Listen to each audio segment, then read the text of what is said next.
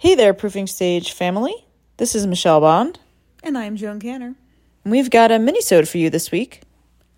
I believe it might be election season when we're recording this. I think it's things are getting hot and heavy in twenty twenty-four.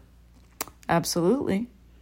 That takes me back to a time. Do we have Take Back Me Time music? Do we'll have to get take... Amanda to figure out what that sound is. We do do do do do do. But not even a year ago, uh, Michelle and I and some great team members that we hired locally were in Iowa for the Bottoms Up Bagels, the Bub Roadshow. And we were in Cedar Rapids. But given what's going on in politics right now in terms of people campaigning, I can't help but think about our time at the Marion Public Library for a stunning one-day event with those thoughtful, beautiful people. Absolutely. And you'll begin to hear more about the Bub Roadshow in its entirety uh, on episode seven, starting February seventh. Just a little plug for that. But um, yeah, we were coming off an, of an event, and all of a sudden there was like a lot of security, and there was a room lockdown, and there were V I Ps, and we thought they were coming for our bagels. I mean, as soon as I saw the cameras and the basically like the, the news program people, I thought this must be from us, for us. And I don't say that um, as a joke. Like I literally thought that they were there for us, but they were also coming at a time when we had sold out. We had a constant line all morning. Um, again, like some great local team members helping us. And when I saw all those cameras and whatnot, I thought they were for us. And we were wrapping up, and I just thought, gosh, we can't feed any more people, but we can probably still talk to folks. And then who walks in but a Republican presidential candidate, which I mentioned just factually, guys. I mean, everybody just be cool, right? It's mentioning it factually, but a candidate comes in. And yes, they were campaigning in twenty, um, twenty-three. twenty-three. Yeah, and I mean, we'll feed anybody. Bring it. This guy looked a little familiar. I couldn't place it. I, feel, I kept saying, I feel like I'm supposed to know him, but I'm sorry, I don't have any bagels. So I remember...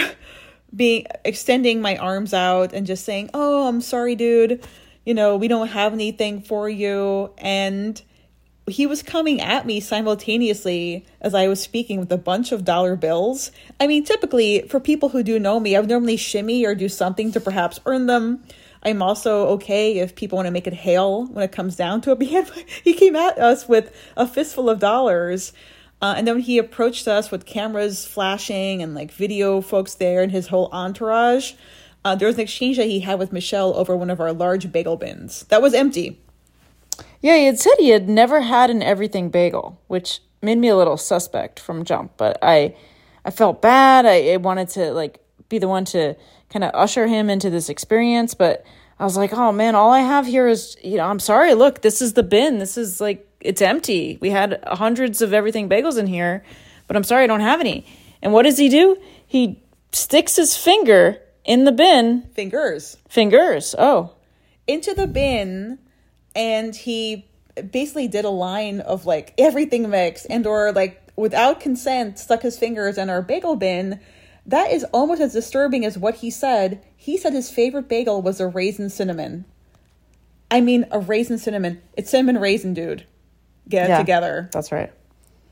So, wanted to share that with you guys. It's um, the roadshow continues to be a wealth of stories, and that's one of the ones that I find to be the most absurd. I feel like the roadshow helped me feel a little bit like, I don't know, Forrest Gump in terms of range of stories. Yeah, and in terms of this uh, candidate, he's no longer in the race, but I will say that he's pretty buddied up with uh, uh, uh, the nominee who, you know, To, to be, so to speak. He's he's ingratiated himself, that's for sure. Yep, I think it's good enough just to, you just say that to he, him. There you go. It's good enough for people. So thanks for listening, guys. We're going to be taking a brief break to get situated for the final three episodes of Season one, laying some foundation for all things Bub before we head into Season two. Thanks for listening. Yeah, thank you so much. Uh, we're two-thirds of the way through Season one, so we'll have nine full episodes. Six are out now. Three more are coming at you beginning February seventh. And if you would, please just follow the show, subscribe, share with the entrepreneurs and women in your life. Let us know what you think. Uh, again, we're just getting going. We really appreciate your support. And uh, we hope that the space between Attagirl and I Told You So has been helpful for you. And if any rating is going to be under five stars, contact me. I'm Joan Canner. I'll, I'll rectify it.